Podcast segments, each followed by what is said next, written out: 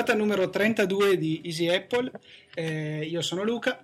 Io Federico. E però non siamo soli oggi, abbiamo un, un, ospite, l'abbiamo citato diverse volte nelle ultime puntate per via dei suoi articoli che ci sono piaciuti molto. Lui è Diego Petrucci, ma lasciamo che si presenti da solo. Salve a tutti, sono Diego Petrucci. Eh, ok, per dire un attimo chi è Diego... Eh... Ma fa... Siamo... Scusate. No, no, niente, tranquillo. Eh, Diego eh, nasce diciamo, come blogger, inizialmente è stato conosciuto così da me per il suo blog personale che si chiama Il Mac Minimalista. Eh, parlaci un po' di cos'è questo blog, magari dici un attimo come nasce e perché nasce. Beh, il Mac minimalista è nato da un'idea, è un'idea un po' copiata, da Minimal Mac, scritto da Patrick Rohn è nato sull'ondata del minimalismo in America e tratta più che altro di come riuscire ad abbinare questo minimalismo che è più una filosofia all'utilizzo quotidiano del Mac, ovvero come riuscire, come riuscire a ottenere il massimo rendimento col minimo dell'applicazione, il minimo dello sforzo, il minimo di qualunque altra cosa perché si adatta a ogni tipo di campo perché è una filosofia abbastanza larga. Ecco, infatti io rifacendomi un po' una, un articolo che trovo su il Mac minimalista, eh, che tratta delle regole di Alex Payne per un buon rapporto con i computer. Vedo per esempio delle, dei punti di, di queste regole che, che, condivido pienamente, per esempio usa il numero minore di applicazioni possibili, eh, usa applicazioni che fanno una, una, cosa e la fanno bene. E questo comunque si rifà molto al minimalismo e penso sia una cosa eh, che è molto condivisa anche da Apple, quello, questa, questa filosofia. Sì, è molto condivisa da Apple. E infatti il ragionamento che sta alla base è una specie di cosa che lessi qualche tempo fa, ovvero devi usare il computer non per stare al computer e gestire il computer, ma per fare altre cose oltre a stare al computer, ovvero devi lavorare, devi studiare, devi scrivere qualunque cosa tu debba fare e per fare questo devi riuscire a minimizzare per quanto possibile gli strumenti che usi in modo che non ti, non ti creino una specie di attrito, non ti diano noia, non ti interrompano mentre fai le cose che vuoi veramente fare. Non devi pensare quindi al come, ma al cosa, cioè pensi a quello sì. che devi fare senza preoccuparti di quello che gli sta intorno, del come funziona.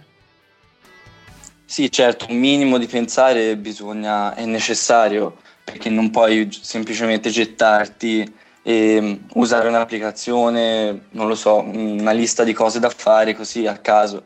Devi cercare quella che si adatta bene ai tuoi bisogni, però non può diventare, in America lo chiamano productivity porn, cioè porno della produttiv- produttività. Non deve diventare una sorta di porno, ovvero stare dietro a 100 applicazioni, cambiarne una ogni giorno solo perché hanno aggiunto una nuova funzionalità o hanno aggiunto un nuovo aspetto grafico che ti piace. Quando sei riuscito a trovare il buon compromesso, anche se non è il migliore, te devi usarlo e devi fare ciò che devi fare senza avere troppe storie, senza procrastinare. Ecco, proprio due puntate fa abbiamo citato infatti un tuo articolo che hai scritto su Saggiamente, perché ricordiamo che eh, in questo ultimo mese in cui eh, Maurizio Natale, che è già stato ospite da noi in Apple, si è sposato, è stato in via in viaggio di nozze, eh, il, il, blog appunto saggiamente è stato portato avanti principalmente da Diego e dal Razzetore. E in questa esperienza Diego ha scritto un articolo a mio parere veramente molto interessante che si chiama Perché nel 2011 e soprattutto con Apple non ha più senso fare un confronto dei dispositivi in base al, in base al numero di funzioni. Noi ne abbiamo già parlato due puntate fa, ne abbiamo accennato qualcosa, però vorrei lasciare a Diego, se ha voglia, di eh, spiegarci un attimo meglio quello che ha sintetizzato con queste sue parole. È un articolo che ha suscitato reazioni abbastanza ambivalenti, perché sono, sta- sono stato chiamato fanboy, sono stato chiamato integralista, ma è, è tutt'altro questo.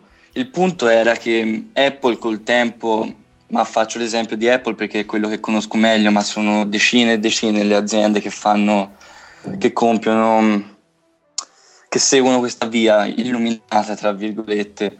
Apple ha deciso di, non stare a puntare al numero di funzioni grezzo, ovvero ho mille funzioni, sono, sono un sistema operativo migliore che di te che ne hai 998, ma ha deciso di puntare di più verso un'esperienza totale dell'utente, ovvero cercare di fare lentamente sì aggiungere funzioni, però quelle funzioni aggiunte devono essere perfettamente usabili e compatibili con il resto, non ci devono essere problemi. Ed è una sorta, John Gruber di Daring Fireball lo descrisse come una palla di neve che scende dalla montagna mm-hmm. e diventa sempre più grossa, come un, una valanga. Parte magari come il primo iOS con pochissime funzioni senza il copia e incolla esatto. funzioni importantissime, però le, le, prend- le fa bene quelle che fa e piano piano va ad aggiungerne senza però avere un'ossessione verso il tipo di funzioni. L'esempio che facevo io era quello di AirPlay, che non, magari l'Apple TV, soprattutto per noi italiani, non è utilissima, però la sua, la sua utilità la trovi quando ti hai un iPad, un iPhone, hai fatto le foto della vacanza, premi un tasto e ti vanno sulla TV su, questo, dai, su, questo, discorso di AirPlay poi ne parliamo un po' più approfonditamente perché vedo che anche tu comunque lo utilizzi, quindi o siamo noi un po' americani o comunque siamo, siamo noi che stiamo andando in direzione di, di, Apple, cioè ci stiamo adattando a quello che loro ci impone, un po' come per esempio la storia degli MMS e, che vengono sostituiti dalle mail. Comunque ti, ti ricedo la parola, fatto soltanto questa un po' escursione. No, è solo questo, è solo un non cercare il numero di funzioni grezzo, come a volte sembra fare sistemi operativi come Android o anche Linux che ho avuto modo di usare, perché mi hanno detto non l'hai usato e invece no, l'ho usato e ho avuto modo di provarne sulla mia pelle le difficoltà che ha. È più un cercare di un, un giardino chiuso e bello, cercare di dare un'esperienza il più possibile ottima, anche se non non perfetta nel numero di funzioni, però perfetta per quello che fa. E certo, sì, sono tante volte meno le funzioni ed è un problema a volte, però non è un, un problema così grande come sembra, alcuni lo vogliono far sembrare. Sì, poi eh, magari sbaglio a fare questo paragone, però secondo me proprio anche a livello di azienda Apple ehm, è diversa dalle altre, tipo Samsung o, o Google. Eh, se non stiamo a confrontare su, semplicemente i software, quindi eh, per esempio Android con iOS, ma proprio l'azienda a livello di, eh, dei prodotti che sviluppa, ci, cioè, ci, rendiamo conto che Apple anche qui ha un mercato molto limitato perché, dispo- di, perché realizza dispositivi portatili, computer e non va molto oltre, naturalmente vabbè ricordando sempre gli iPod.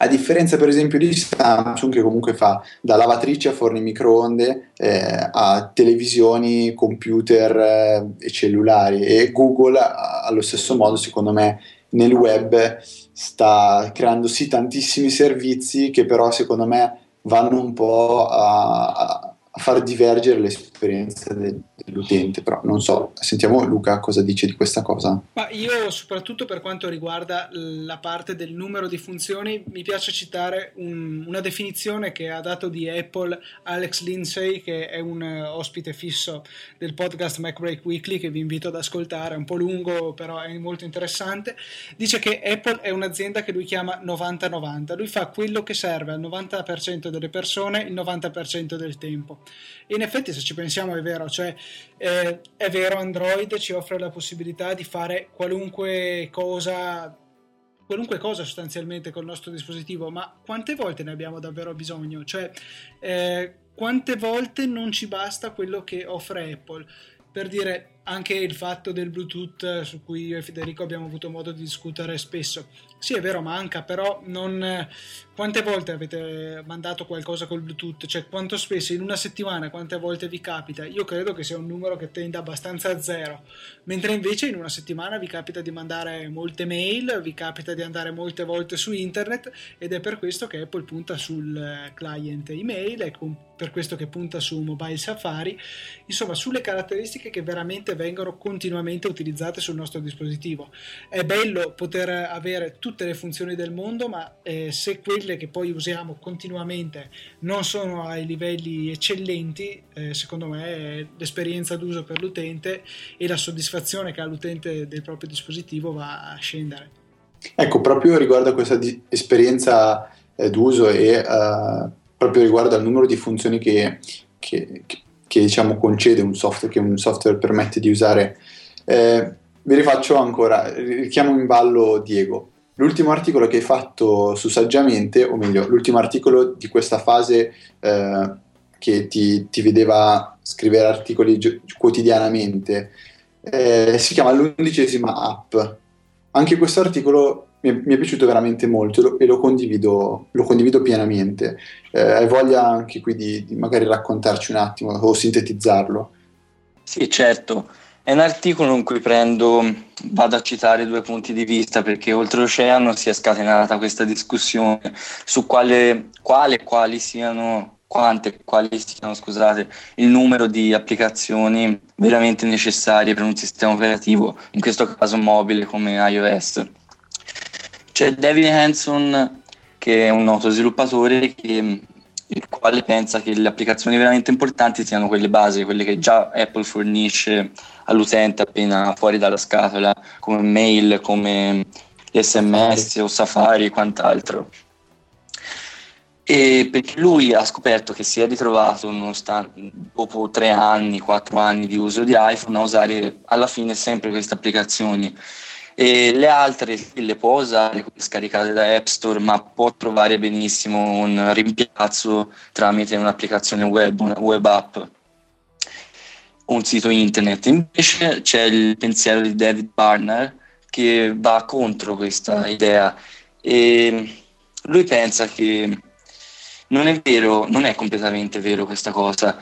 Per fare un buon, un buon sistema operativo bastano queste applicazioni, però per eccellere veramente servono, serve un'undicesima applicazione e l'undicesima applicazione è un'applicazione che varia per ogni persona. Facevo un esempio nell'articolo, per un medico potrà essere un'applicazione di screening o per eh, confrontare ecografie, per un musicista sarà un'applicazione per accordare gli strumenti certo. o per uno scrittore un, un sistema, un ambiente di scrittura pro, da pro professionale. Sì. E, ehm, io sinceramente non so ancora quale sia la mia idea, anche se vado di più verso quella di Barnard, cioè serve veramente questa undicesima applicazione. E, questo è un ragionamento. Qual è, la tua, qual è la tua undicesima applicazione? Scusa, tu sei interrotto. Eh, la, è difficile dirlo, però forse è Simple Note. Simple Note. Eh, parlacene allora magari, che sinceramente io non la, non la conosco. Non...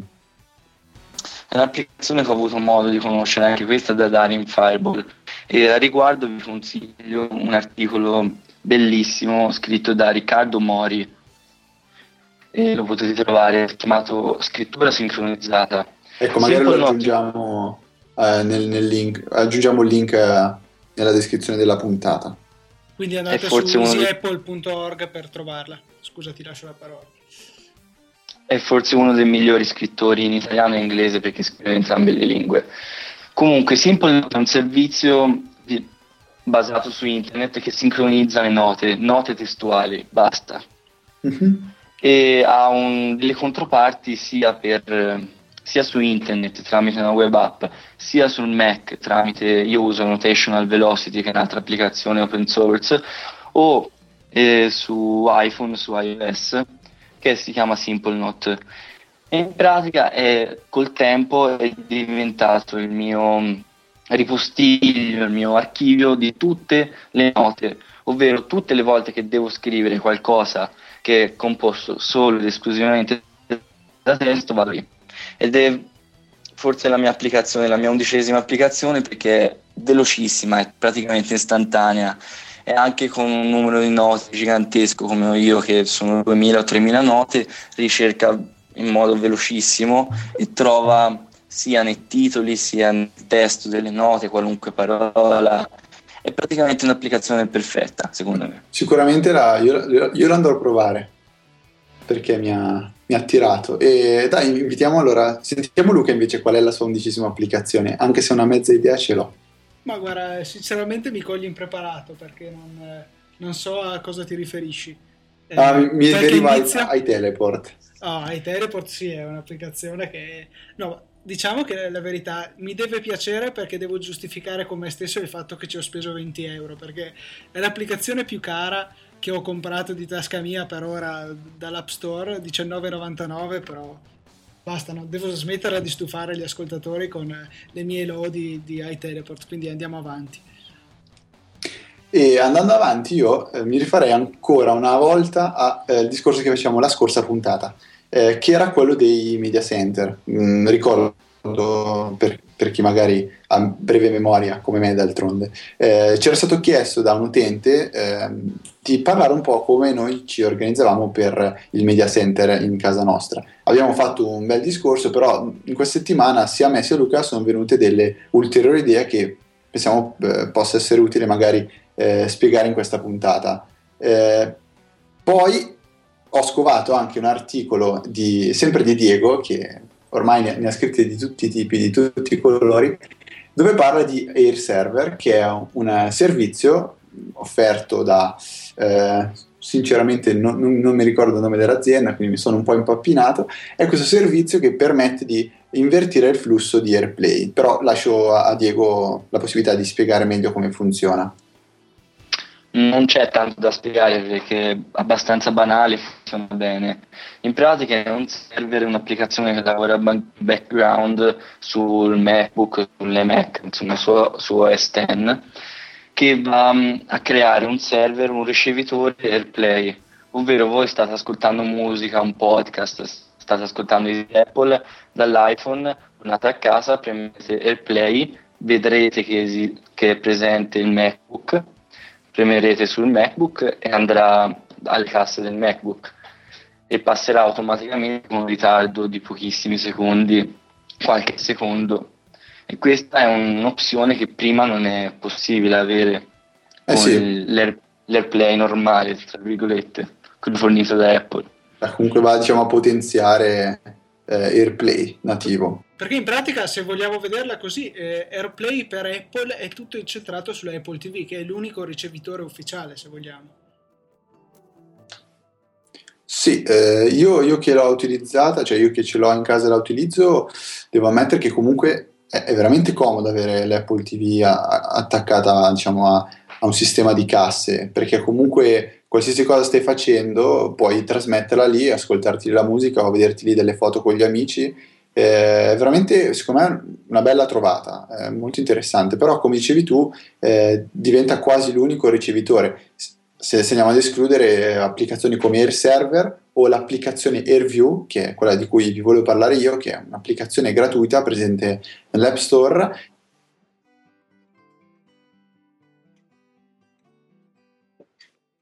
Ok, comunque questa applicazione che eh, forse a suo tempo è stato possibile scaricare dalla, dall'App Store che eh, permette di trasformare il proprio dispositivo, quindi iPad o iPhone o iPod Touch, in un, rec- un ricevitore AirPlay. Eh, questo funziona anche proprio tra, tra, iPhone e iPhone o tra iPhone e iPad. Per esempio, se avete scattato eh, delle foto in vacanza e volete vederle sull'iPad, eh, potete semplicemente far partire AirView sul vostro iPad e eh, dall'iPhone visualizzare queste foto o filmati e riprodurli eh, appunto sul vostro iPad dove c'è AirView che sta eh, lavorando. La, il discorso si può fare anche inversamente, quindi trasferire qualcosa dall'iPad all'iPhone o addirittura anche dal Mac, quindi eh, potrebbe essere una sorta di condivisione in famiglia leggermente diversa. Se siete eh, sul divano che volete vedervi un film sull'iPad, semplicemente dal Mac fate partire il film e utilizzate AirView per eh, eh, la, trasmettere questo flusso dal vostro Mac all'iPad. Luca intanto confermo che è stata rimossa dall'App Store, per cui Ok, quindi o l'avete fortuna... scaricata oppure niente.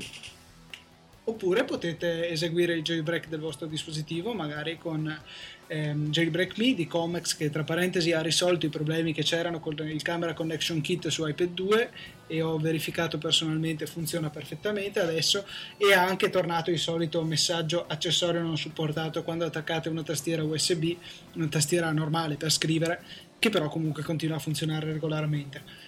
Detto questo, vi consiglio di provare Air Server, che credo che sia esattamente degli stessi produttori della versione per Mac e fa la stessa identica funzione. Trasforma il vostro dispositivo in un ricevitore di AirPlay, sia video che foto che anche musica, che è la cosa che a me personalmente interessa di più perché ho il mio vecchio iPod Touch di seconda generazione che non uso, non uso e allora l'ho trasformato in un ricevitore di AirPlay collegato alle casse della sala e da, posso inviare a lui eh, la musica che ho sull'iPhone, sull'iPad o anche sul Mac, ma questo è già meno utile, e ascoltarmela magari seduto sul divano posso scegliere la musica dall'iPhone e sentirla riprodotta in alta qualità dalle casse che ho in sala insomma.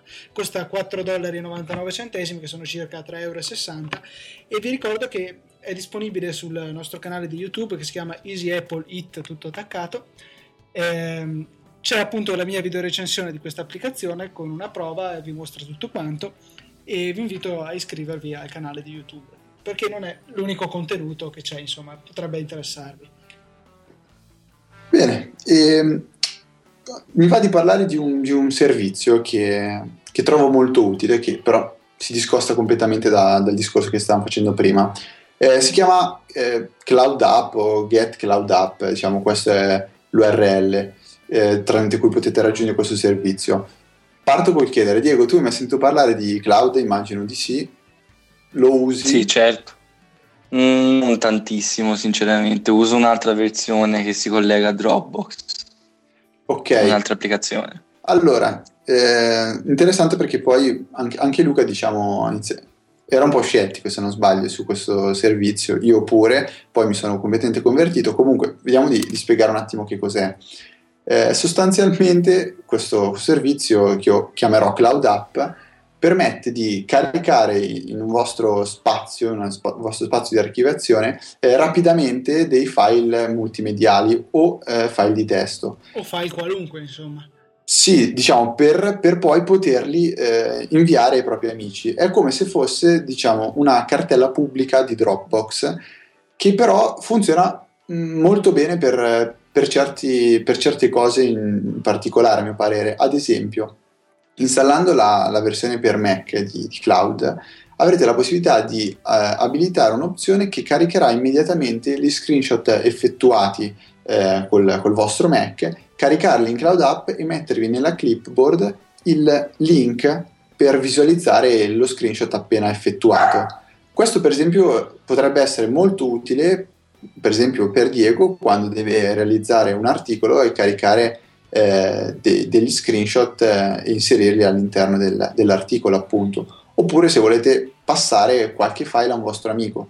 Per esempio una foto eh, per passarla per esempio se voglio passare a Luca semplicemente apro iPhoto tramite una, seleziono la foto desiderata tramite uno shortcut eh, verrà caricata questa foto su Cloud App e come prima eh, il link per il download di questo file verrà messo nella clipboard. A questo punto a me basterà semplicemente inviare questo, questo link a lui che riuscirà velocemente ad accedere a questo file. Sì, questo è comodo nelle situazioni di chat in particolare, magari dove non abbiamo il trasferimento dei file, che ne so, la chat di Facebook per esempio, perché se no normalmente per esempio potresti mandarmela via mail. Diciamo che è un utilizzo un po' di nicchia, però sicuramente riempie un buco, non si va a, a piazzare come soluzione del tutto superflua. Ci sono dei casi in cui è molto utile. Ecco, immagino che Diego non la usi un po' per il discorso di minimalismo che facevamo prima, perché da un certo punto di vista potrebbe essere un'applicazione superflua, perché già Dropbox effettua questo servizio. Diego, mi, mi sbaglio? Oh. Sì, in effetti, anche se mi dipingete più un minimalista di quanto sia però comunque non ho mai sentito il bisogno di questa applicazione. Uso già Grabbox, che ne ha parlato anche Maurizio su Saggiamente, mi pare, che fa questo ma solo per gli screenshot. E poi quando ho bisogno di inviare un file o quant'altro lo carico su Dropbox nella cartella pubblica e copio il link pa- pubblico. Capisco. E comunque per concludere dico che eh, se volete provare questo servizio eh, esiste l'applicazione per Mac che è reperibile nel Mac App Store gratuitamente che si chiama semplicemente Cloud. Se invece volete utilizzare un, una sorta di client per iPhone e per iPod eh, c'è eh, Cloud 2 Go scritto col 2 al posto del 2 che è molto bella però è a pagamento costa se non sbaglio 2,39 euro. Se volete provare qualcosa di gratuito invece c'è Cloudette, scritto Cloudette con due T, che è gratuito e funziona egregiamente. Io per esempio uso questo. Devo Luca. ricordare che questa applicazione è sì gratuita, però nella sua versione con account gratuito eh, ha delle limitazioni. So, è possibile caricare solamente 10 file al giorno per una dimensione massima di 25 MB l'uno per l'uso che ne faccio io ce n'è d'avanzo, però potrebbe essere che chi ha bisogno di eh, trasferire molti file potrebbe o valere la pena di acquistare un account a pagamento che toglie queste limitazioni, oppure che, per esempio di usare direttamente Dropbox che nella cartella pubblica finché abbiamo spazio nel nostro account permette di mettere tutti i file che vogliamo. Uh, ok, io come sempre faccio la, la parte di quello che continua a spezzare il discorso e adesso vorrei sentire un attimo il parere di Diego, che so che ha provato la beta di iOS 5, sentire un attimo magari il suo parere, capire un attimo cosa ne pensa, magari anche proprio riguardo ai cloud e se, se, se ha qualche, qualche idea di, di, qualche possibile miglioramento o qualche novità che sicuramente Apple introdurrà prima del rilascio definitivo in questo autunno. A dire la verità l'ho installata ma non ci sono stato troppo dietro perché mm, fra esami e tutto, però ho notato che è abbastanza stabile e purtroppo non ho Lion, non ho la beta di Lion, quindi non ho avuto modo di provare funzioni più avanzate, però per quello che ho visto è un avanzamento molto importante rispetto a iOS 4 e direi che ci sono tanti piccoli ritocchi che sono ottimi o applicazioni come promemoria o quant'altro sì, boh, io riguardo alla storia del promemoria, per esempio, mi trovo veramente comodo. Poi dipende, un discorso che facevamo proprio, penso, la puntata successiva all'uscita di, alla presentazione di iOS 5. Eh, però, boh, per esempio, io e te abbiamo provato iMessage, un po' così scherzando abbiamo detto siamo nel futuro, però è, è uno di quei servizi che secondo me potrebbe essere molto interessante, soprattutto perché è alla portata di tutti. Quindi non serve sì. più neanche scaricare, per esempio, WhatsApp, che alcuni non, non, sanno fare banalmente, che è una cosa un po' ridicola, però c'è questa, un... questa evidenza. È una novità ottima, direi, è una funzione ottima perché anche qua dove sto io WhatsApp non è molto, non la usano tanti, direi quasi nessuno. Quindi avere una soluzione integrata è, è il sacro graal per me. Ottimo, ottimo paragone, diciamo. Eh, una, una, cosa che funziona senza, senza, problemi, senza impostare, senza creare un account, ok, è perfetto. Sì, è interessante il fatto che anche in questo caso Apple non arriva prima. Eh, RIM nei suoi BlackBerry offre una funzione simile da tempo in memoria, eh, però c'è una grossa differenza. Mentre iMessage è abbastanza furbo, tra virgolette, da capire chi dei nostri contatti dispone di un iPhone con iOS 5 e gli, gli scrive direttamente quest- con questo sistema. Eh, nei BlackBerry era proprio un'applicazione separata e non c'entrava niente con l'applicazione messaggi, per cui era l'utente a dover capire allora il mio contatto X eh, non ha eh, il BlackBerry Messenger, quindi gli mando un sms, devo andare nell'applicazione tal dei tali, invece quell'altro ce l'ha, cioè invece qui è tutto eh, allontanato dall'utente che si concentra sul messaggio che deve scrivere e lo manda. E poi è il sistema operativo a pensare come mandarlo. Sì, come sempre secondo me una, una soluzione ottimale, una, un ottimo compromesso anche. Eh, niente, io allora spendo due parole visto che a quanto pare sono l'unico babbo che si tiene le beta e si becca gli insulti da Luca. Eh, niente, ho provato la beta 3 installata da praticamente due giorni, che boh, secondo me funziona anche questa bene, soprattutto iTunes è migliorato notevolmente in quanto la versione precedente era eh, raccapricciante, faceva vedere delle, delle, cose assurde e spesso non permetteva neanche la modifica dei, dei metadata dei, dei, file della libreria. Solo due note volevo fare. La prima è quella sull'assistive assistive touch, che questa nuova funzione è stata scoperta eh, che permette tramite delle, dei, dei, tasti touch, quindi del, dei, dei, touch particolari, di ehm, andare ad attivare delle funzioni che prima erano, erano, attivabili solo tramite tasti fisici, per esempio le, come appunto il tasto home o i tasti per alzare o abbassare il volume, eh, che adesso appunto possono essere, sono funzioni che possono essere eseguite anche tramite l'utilizzo del, dello schermo touch. Eh, sono alzate tante voci, tante, tante possibili idee, eh, diciamo appunto di quella di far scomparire definitivamente i tasti fisici, cosa, cosa che però io reputo boh, abbastanza impossibile, improbabile, più che impossibile. Eh, boh, eh, l'ho provato, sinceramente, proprio una, in questo momento è assolutamente instabile e non funziona neanche tanto bene, secondo me, questa funzione. Quindi ne bisognerà riparlare tra un po'. Questa era soltanto comunque una nota veloce. L'altra cosa è che di, di iCloud non, non, funziona la sincronizzazione delle immagini del profilo della, della rubrica, cosa che non, non, ho ancora ben capito se è un problema solo mio o se è un, una cosa più, più generale. Eh, niente, come sapete iCloud permette di sincronizzare appunto i contatti della rubrica del, pro, del proprio iPhone e Mac e iPad eccetera eccetera, eh, non viene sincronizzata però l'immagine del profilo, cosa mi pareva abbastanza fastidiosa. Però niente, soltanto queste due piccole note per tenervi aggiornati.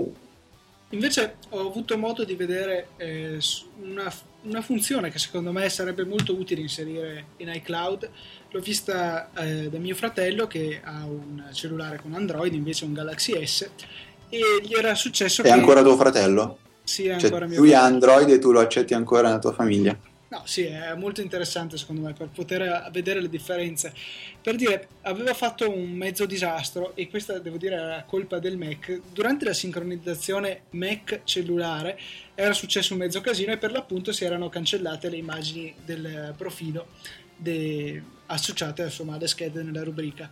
Allora a lui è bastato andare eh, su Gmail, andare nella sezione contatti e cliccare su ripristina, gli è bastato scegliere una data antecedente al bisfatto, c'è un backup giornaliero a quanto pare, è ritornato alla versione precedente della sua rubrica dove aveva tutte le immagini a posto e nel giro di poco gli sono state scaricate di nuovo sul cellulare. Secondo me è una funzione molto bella, può succedere a tutti di fare un errore e cancellare, che ne so, il numero che ci serviva. Poter, poterlo recuperare, insomma, mi sembra una funzione degna di nota. Un time machine dei contatti. Esatto, la stessa roba, però però appunto integrata in iCloud con una bella interfaccia anche lì, insomma, ci starebbe.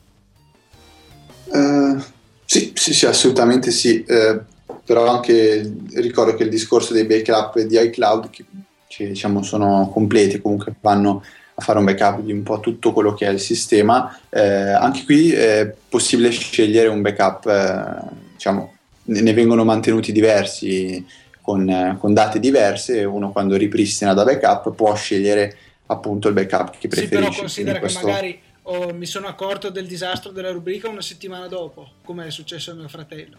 E allora voglio tornare indietro, allora magari torno al backup che avevo di una settimana fa, dove però mancano 50 applicazioni, mancano le impostazioni per... cioè, insomma, eh, magari mi vado a perdere dei messaggi, che ne so, delle mail, per cui secondo me è utile avere una un'interfaccia più granulare, insomma, se vogliamo dirla così. Sì, no, assolutamente. Posso avere magari questi backup completi, o, o, meglio, magari poter estrapolare dei sotto backup dai, dai backup completi sarebbe una cosa interessante. Eh, vedo adesso che mi arriva una mail con scritto che Diego Petrucci ti ha aggiunto a Google Plus. Cosa ne pensi di Google Plus, eh, Diego? E, a parte la parte estetica che è molto carino, è notevolmente più carino di Facebook, però mi sembra che ci siano delle idee interessanti come le cerchie o come probabilmente avverrà che ci sarà l'integrazione dei vari servizi Google come documenti, Gmail. Potrebbe, se riescono a farlo, secondo me, crescere organicamente, lentamente. Sì. L'idea delle cerchie, secondo me, è, è molto molto bella, anche se non è nulla di nuovo, perché sostanzialmente è un po' come eh, i filtri o barra gruppi che si, poteva, che si possono fare in Facebook. le per liste, esempio le liste. le liste. ecco come si chiamano liste, per esempio quella dei, dei compagni di, di, università, quelli dei familiari, eccetera, eccetera. Eh, con Google viene messo più in evidenza questo aspetto attraverso le cerchie e secondo me funziona molto bene. Però tuttavia io penso che sia una sorta di, di duplicato, cioè di duplicato.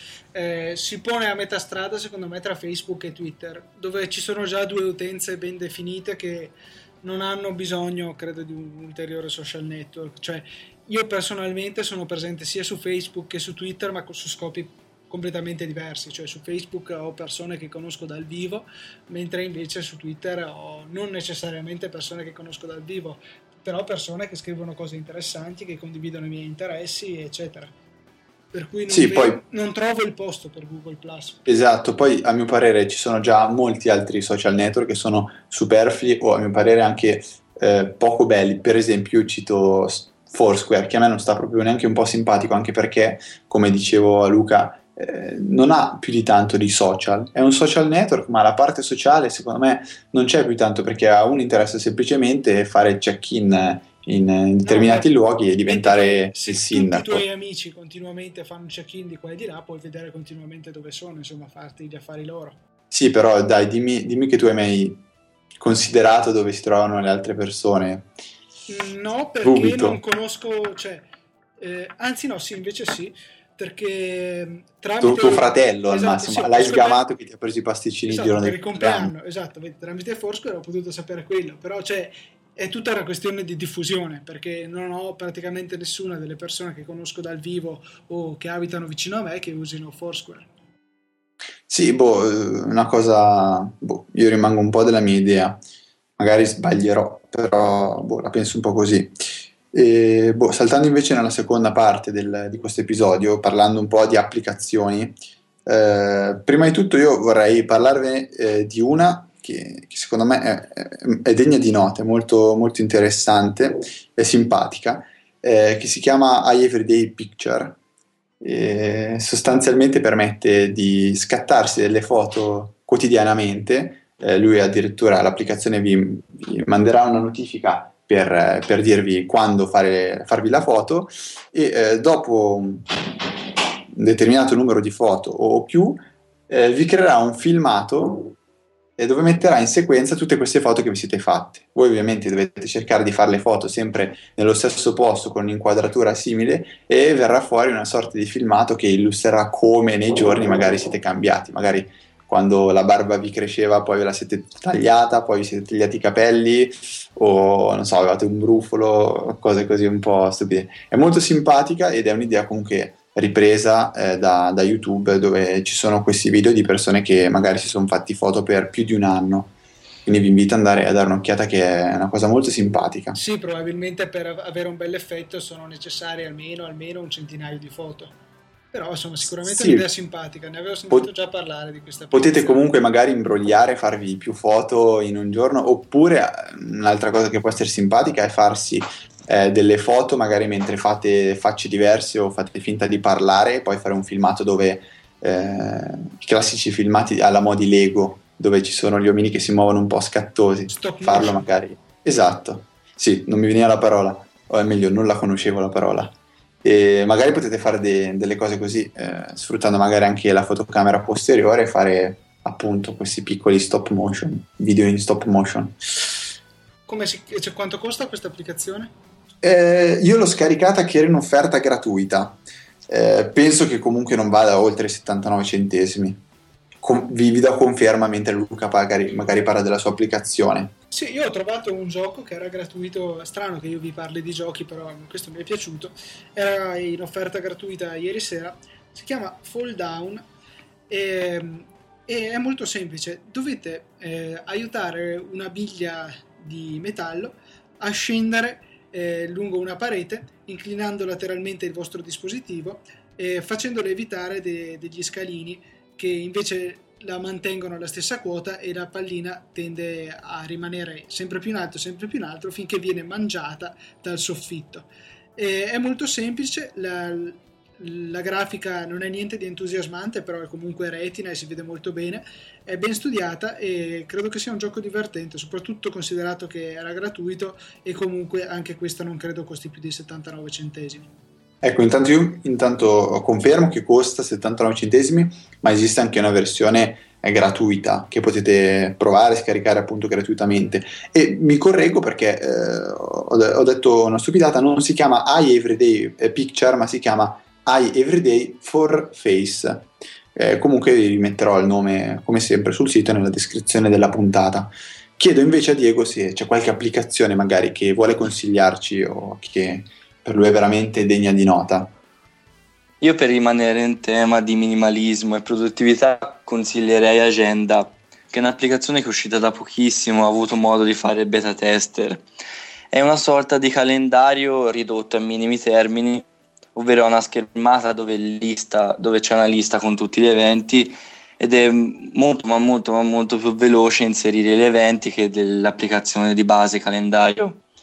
E particolarità ci sono gli swipe che facendo, scorrendo verso destra o sinistra si attivano varie viste mensili o in base al tipo di eventi.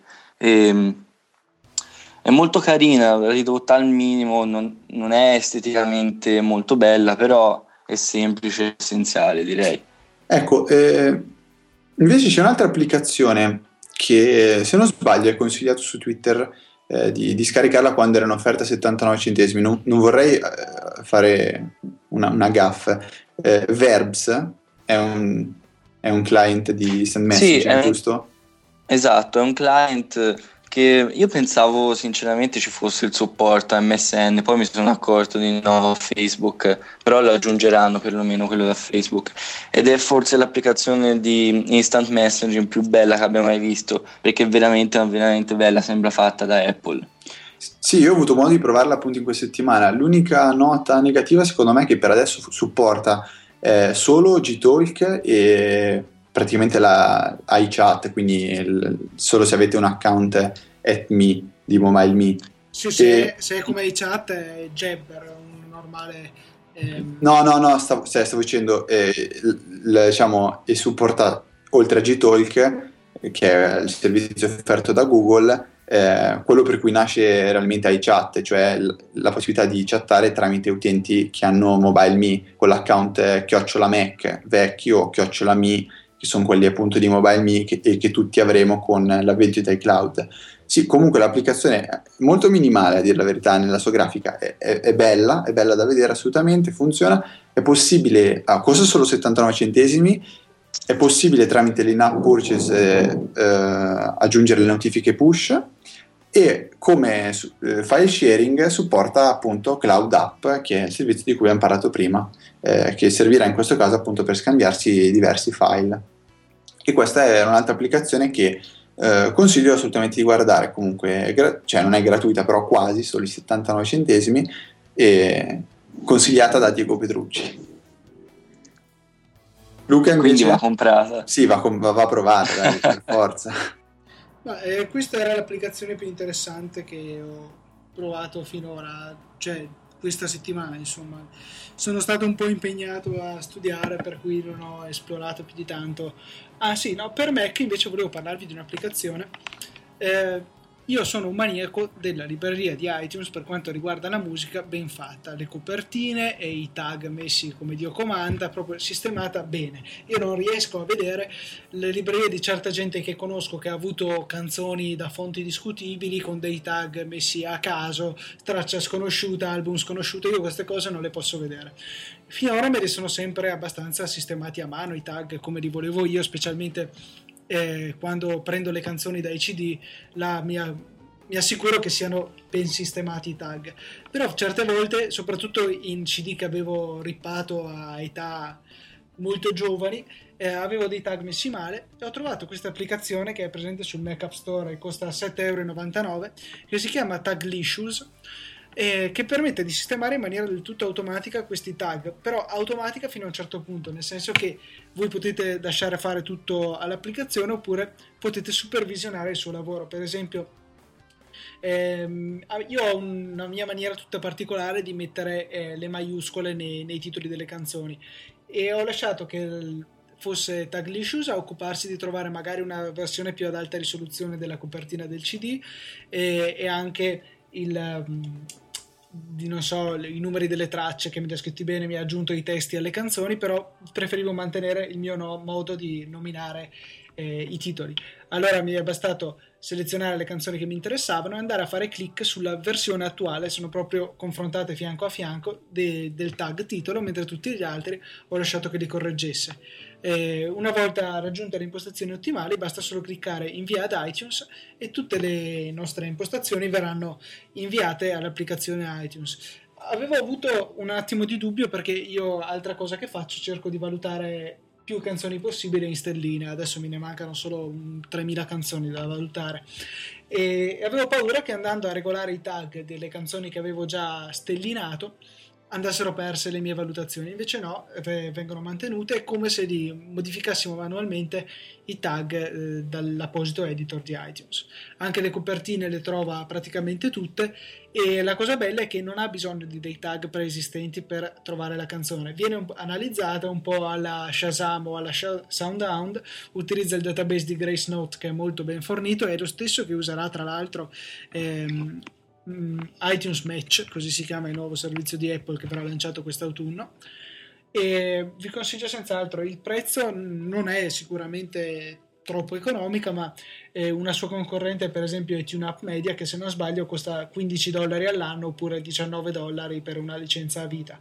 Questa qui costa la metà e mi sento senz'altro di consigliarvela.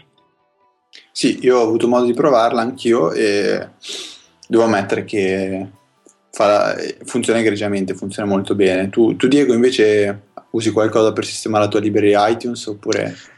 Sì, c'è un sito internet che conosco, si chiama Doug Scripts, scritto D-O-U-G-S Scripts, okay. che è una, una, sorta di la mecca per i nerd di iTunes, che contiene, una, contiene un, un gran numero di scripts per eh, organizzare la libreria, per eh, raccogliere le immagini dei, degli album. Quindi potete provarlo, sono quasi tutti gratuiti, mi pare.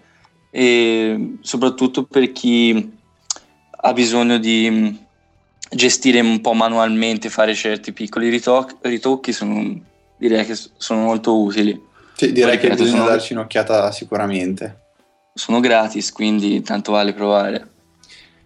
Perfetto, io direi che la puntata è giunta al termine, secondo me è stata veramente molto interessante. Eh, ci scusiamo solo se l'audio mh, non sarà proprio eccellente, però abbiamo avuto dei, dei piccoli problemi tecnici perché come potete immaginare siamo in tre in conversazione via Skype, quindi eh, di certo non, eh, non, stiamo registrando nel modo più semplice possibile. Ci scusiamo senza sapere neanche qual è il prodotto finale, nel caso in cui non sia eccellente. Penso che è il momento di salutare tutti. Perfetto, e allora eh, ricordiamo solo di eh, andare a visitare naturalmente il nostro sito easyapple.org, ma anche di iscrivervi al canale di YouTube per, perché questa settimana, per la precisione ieri, ho pubblicato due video, quello che vi ho già detto su Air Server e anche un altro breve video tutorial che vi mostra come sia possibile accedere eh, senza installare nessun tipo di software la, alla libreria che abbiamo su iTunes, sul Mac o sul PC direttamente da dispositivi con iOS, abilitando solo la, ehm, la condivisione in famiglia, che è un'operazione molto semplice e è alla portata di tutti. In questo video vi mostro come fare ehm, in dettaglio, insomma. Vi ricordo anche di visitare il Mac Minimalista, il, il blog di Diego, sito, l'indirizzo se non sbaglio è macminimalista.it, correggimi se sbaglio perché ormai io mi il sto... Mac, il Mac minimalista, ok. C'è l'articolo, sì, davanti. Io ormai sto un po' bimbo minchiandomi da questo punto di vista perché tendo a dimenticare gli indirizzi e a cercare su Google. E da questo me ne pento e faccio pubblica ammenda, per cui di solito io cerco il nome del sito e lo trovo subito, insomma.